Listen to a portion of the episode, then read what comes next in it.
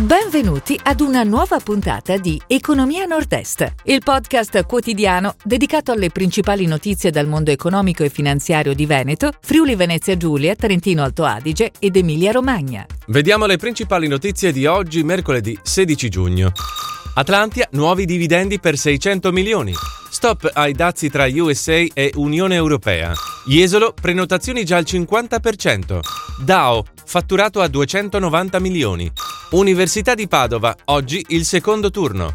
Veneto Sviluppo, presentato il Comitato Tecnico Strategico. Nasce la prima birra italiana per cani.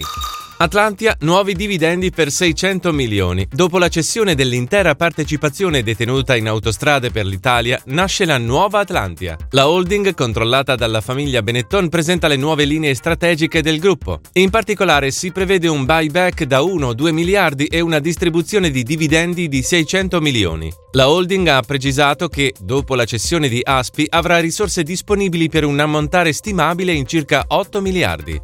Stop ai dazi tra USA e Unione Europea. Le due controparti hanno concordato di sospendere per cinque anni i dazi punitivi che si infliggono a vicenda nel contesto della controversia Airbus-Boeing. Per la CIA Veneto è una boccata d'ossigeno per il nostro export agroalimentare. Per il Veneto il settore più interessato è quello vinicolo. L'export verso gli USA vale circa 474 milioni di euro.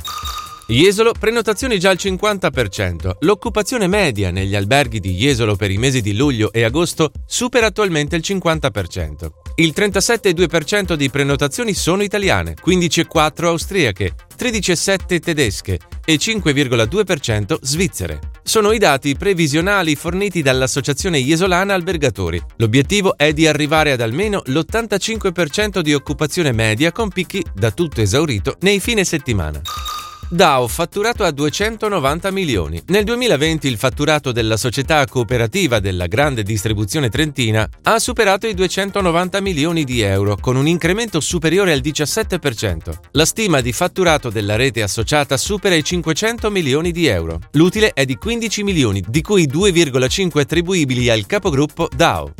Università di Padova, oggi il secondo turno. Sono in programma oggi le elezioni per la carica del rettore dell'Università di Padova. In corsa sono rimaste tre candidate. La favorita Daniela Mapelli, 1105 voti al primo turno, Patrizia Marzaro, 788 voti e l'outsider Marina Santi, 220 voti. Si è ritirato Fabrizio Dughiero, che aveva raccolto 423 preferenze. Oggi serve la maggioranza assoluta, altrimenti si andrà al ballottaggio. Veneto Sviluppo, presentato il Comitato Tecnico Strategico. Il presidente Luca Zai ha presentato il nuovo comitato composto da un team di professionisti che gestirà e organizzerà la rinascita e la ripresa economica dopo il Covid della Regione Veneto.